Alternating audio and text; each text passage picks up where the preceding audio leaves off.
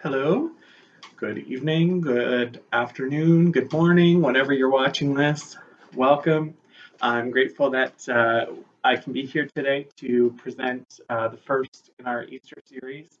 Uh, I think it's really important in these times uh, that even though we're we're not able to celebrate Easter the way we typically would, um, that we really take time to dig into God's Word and see uh, really reflect on what God did for us in in this time in this uh, as we celebrate Easter.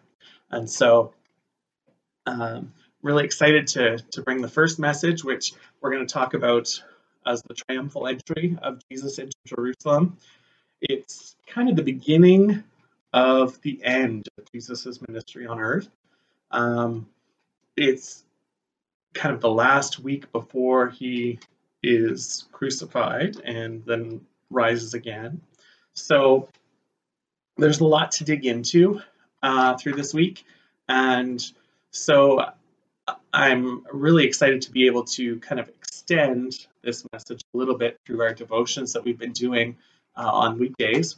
And so uh, we're going to be starting today with uh, Palm Sunday, and and which is the triumphal entry.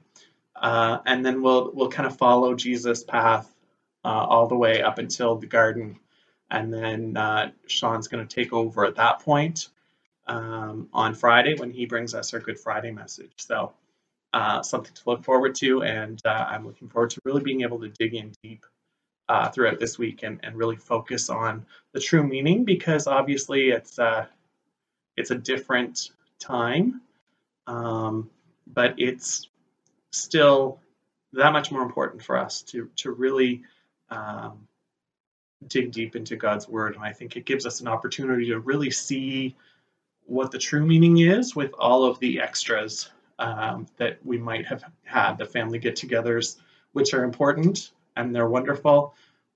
But without those extra things added, we can really focus in on what the true meaning is. And so, I really, my prayer is for you this this Easter time that we um, that we can really reflect on that. So um, I'm going to start off. We're going to look at um, Jesus coming into Jerusalem as king in Luke, and so we're at Luke chapter 19, and uh, just want to give you a little bit of background. It does say here after Jesus had said this, as we introduce uh, our um, story today, and so just to give you a little bit of background, he had just finished telling a parable, and so now he's getting ready to proceed into Jerusalem. And if we had been following Luke all the way through from the beginning to the end, we'll have seen that there are multiple times throughout the, the book of Luke that he describes exactly um, that he describes that Jesus is coming to Jerusalem at some point, that he's on his way to Jerusalem. And if we go even back to chapter 9 in Luke, that's where we first see that that Jesus is is heading towards Jerusalem. And so it's taken us uh, 10 chapters to get there.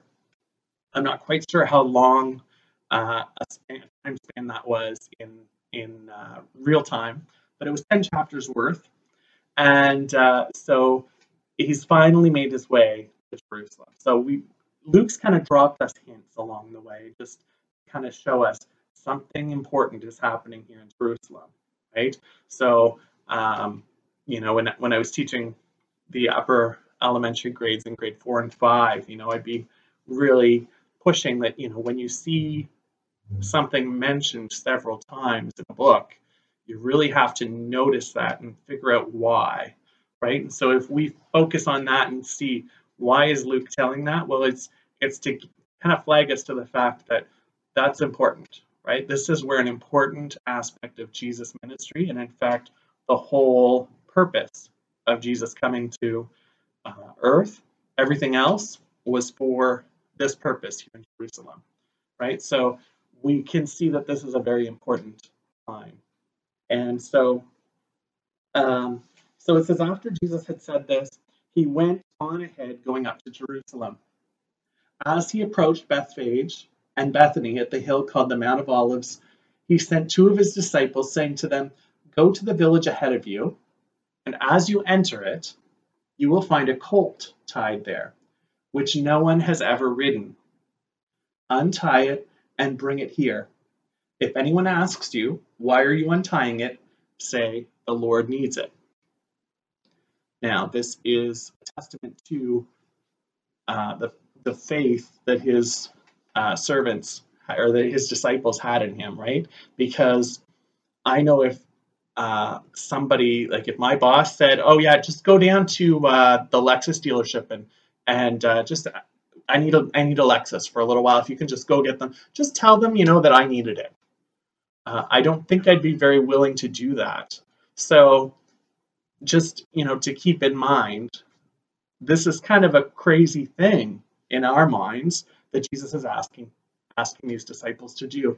And i also wanted to focus in too on the fact that he's asking them to find a colt tied there which no one has ever ridden.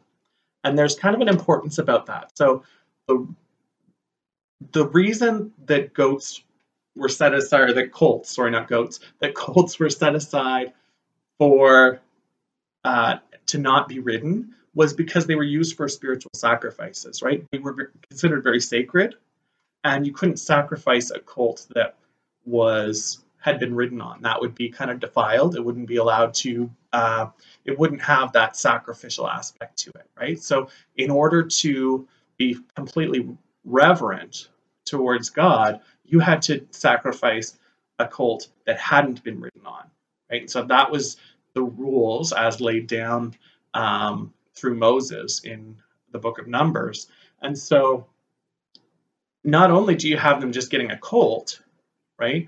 But they're also getting a colt that is very valuable, right? And for the purposes, which are for Jesus to sit on it, it would completely defile this cult and make it make its purpose completely useless right because it was meant to be a sacrifice.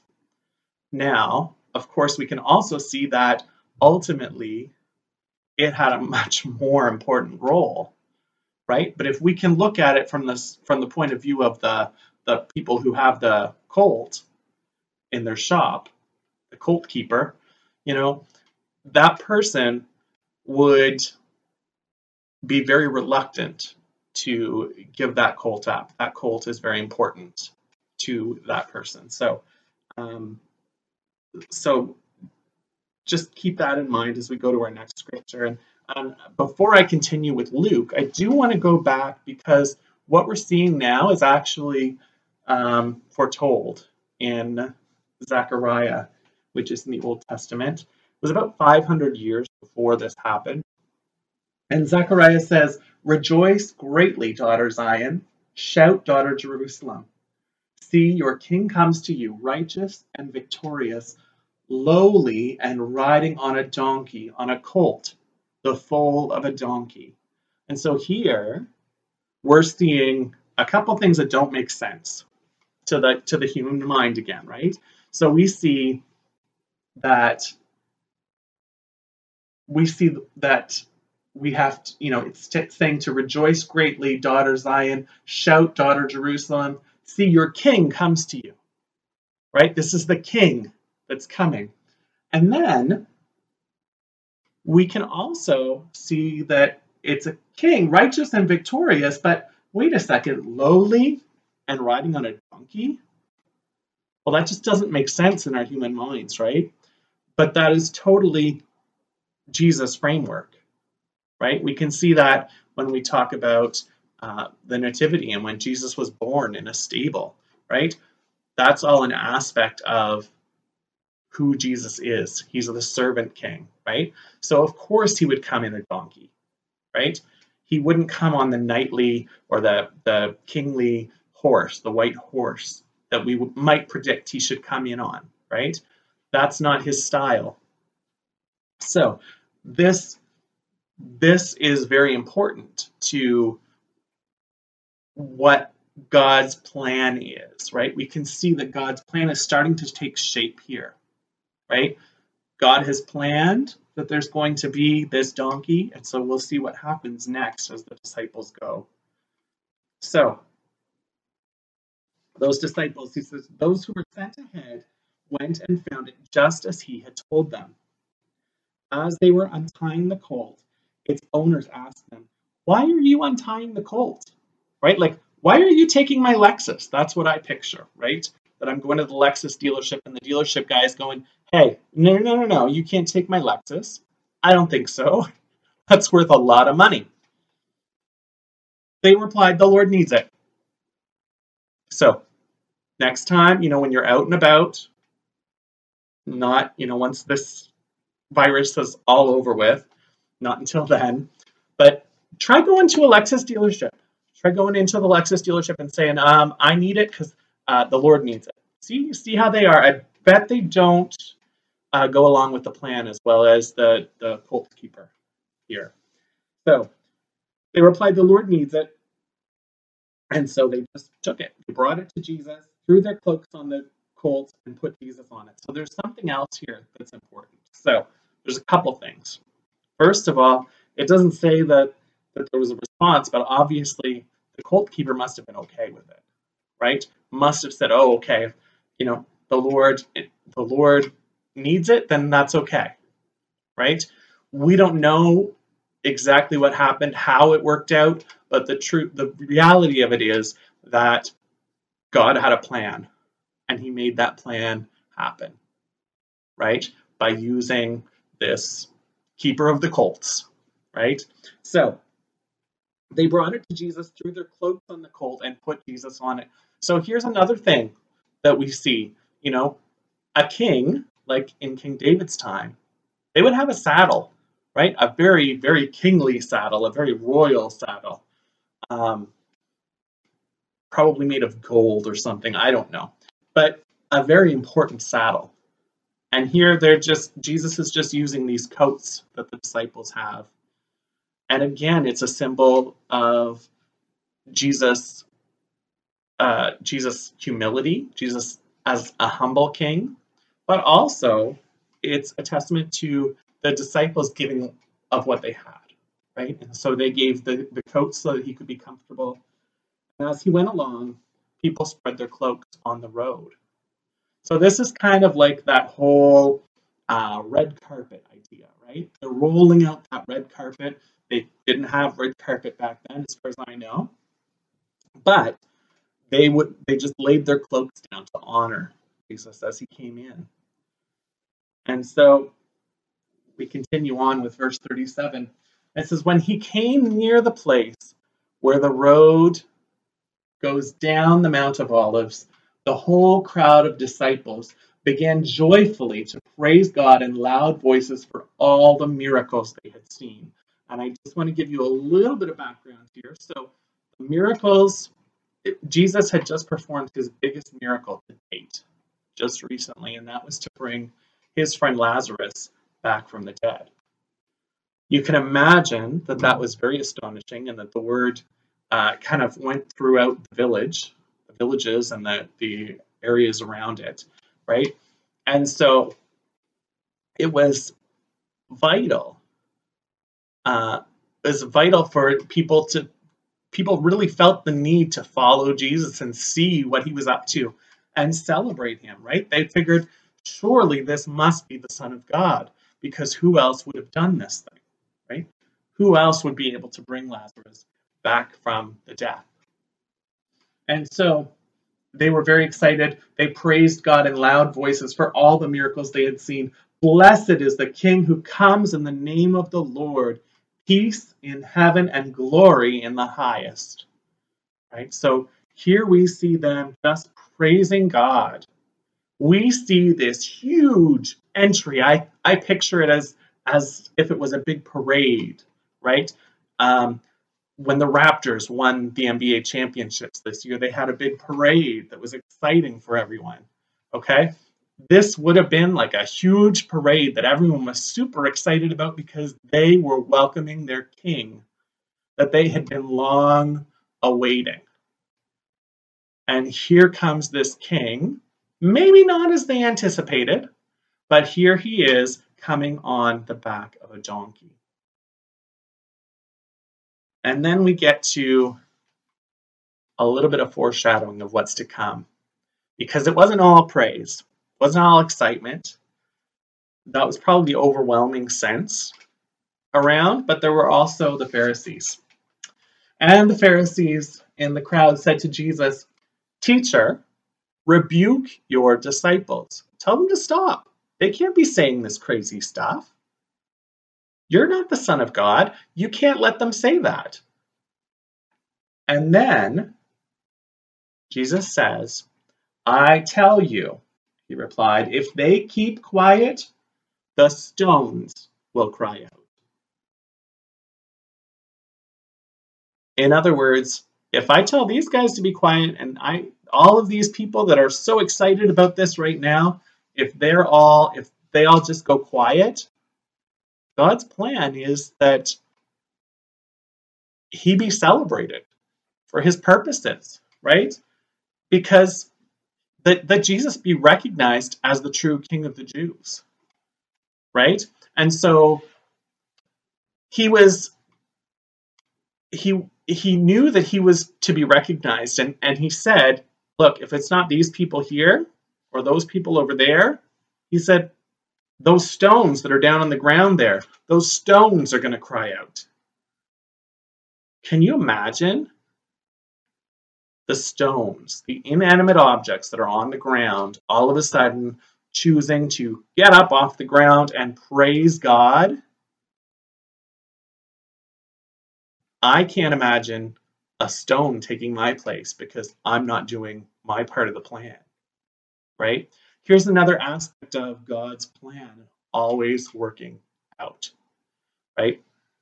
God has a plan. His plan was to, to send to have Jesus arrive on the back of a donkey as as he as Zechariah foretold 500 years prior. And not only that, but that he would be celebrated, right? And if the people weren't going to cooperate, then he had his own method, right? He was going to get the stones to cry out. All right, so think about that the next time you're you're um, concerned about singing God God's praises, because if you don't, there might be a stone that'll take your place, and I don't want to be replaced by a stone. I don't know about you. So, just to, to finish up the scripture here, it says, as he approached Jerusalem and saw the city, and here we start to get a little bit darker, right? Things start to head towards where we know they're headed on Friday, okay? So he says, as he approached Jerusalem and saw the city, he wept over it and said, If you, even you, had only known on this day what would bring you peace, but now it is hidden from your eyes. The days will come upon you when your enemies will build an embankment against you and encircle you and hem you in on every side. They will dash you to the ground, you and the children within your walls. They will not leave one stone on another because you did not recognize the time of God's coming to you. That sounds pretty bad, right? But this is all Jesus prophesying over what is to come based on the treatment that he was to get, which again was all part of God's plan. So, as we kind of finish uh, that scripture and we've kind of finished that story, I just really want to emphasize in the midst of all of this, if there's one message that I kind of took away as I studied this, it was that God's plan will come to fruition. Right? And so I want you this week to really dig into what God's plan is for your life. And if you're not sure what it is, I'd encourage you to pray about it. Send a message on, on Facebook to somebody you trust. You can even send it to the Facebook page, and somebody will uh, to the Harbor Facebook page, and somebody will be happy to pray with you through there. But I would really encourage you to really dig deep to in order to find out exactly what God has to say for you and what your what his plan for you is. Because ultimately you don't want to let the stones take your place, right? God will God will get his plan accomplished with or without you. That's not that's neither here nor there. But isn't it so much more awesome to be part of it? Isn't it so much more awesome to be a part of God's plan and not to be replaced by stones? Keep that in mind, right? Because we'll kind of continue to study this um, as we go over the next few days. But I really want you to be encouraged this Easter weekend that's coming, to be encouraged to really focus on the fact that God has a plan and to learn what that plan is for your life because this is the time, right? You have, I know some of you are essential workers and you're working still on a regular basis, and uh, for that, I, I thank you so much. Appreciate what you do. But I know that a lot of us too are, are stuck at home, right? And I don't really think of it as being stuck at home. It's we're given an opportunity to really focus on what God's plan is for us for the next little while. And so really take that time. I really want to encourage you to do that over the coming days. And you know, put a comment down below if you uh, if you have any revelations that you'd like to share with us. I'd love to be able to read them and, and see what God's doing in the life of the people here at the harbor because really we want to connect and it's hard to connect. It's hard for me to give a sermon to a computer right now. Um, my cats are roam, roaming around and I'm I'm preaching to them right now, but it's uh, it's really it's really not optimal. But I'd really love that chance to connect with you through uh, through Facebook as well. So feel free to just drop a drop a comment below as well. So thank you very much, uh, and uh, I'm just to end in a in a quick prayer. So Heavenly Father, we thank you for this time. We thank you for this opportunity that you've given us to really dig into your word. We thank you that your plans are good and that you will accomplish your plans. And Lord God, I just pray that we would be a part of that plan, that we would be a part of that plan in whatever way it is you have for us. And Lord God, help each one of us to really be able to see what your plan is for us. We ask this in your name, Lord Jesus. Amen. So, I'll see I'll see you again on Monday, and I'll be there starting at 2 o'clock with uh, devotional. And uh, we'll continue to, to see each other that way. And in the meantime, feel free to drop a comment below if you've got something to share. Have a great week and take care. God bless.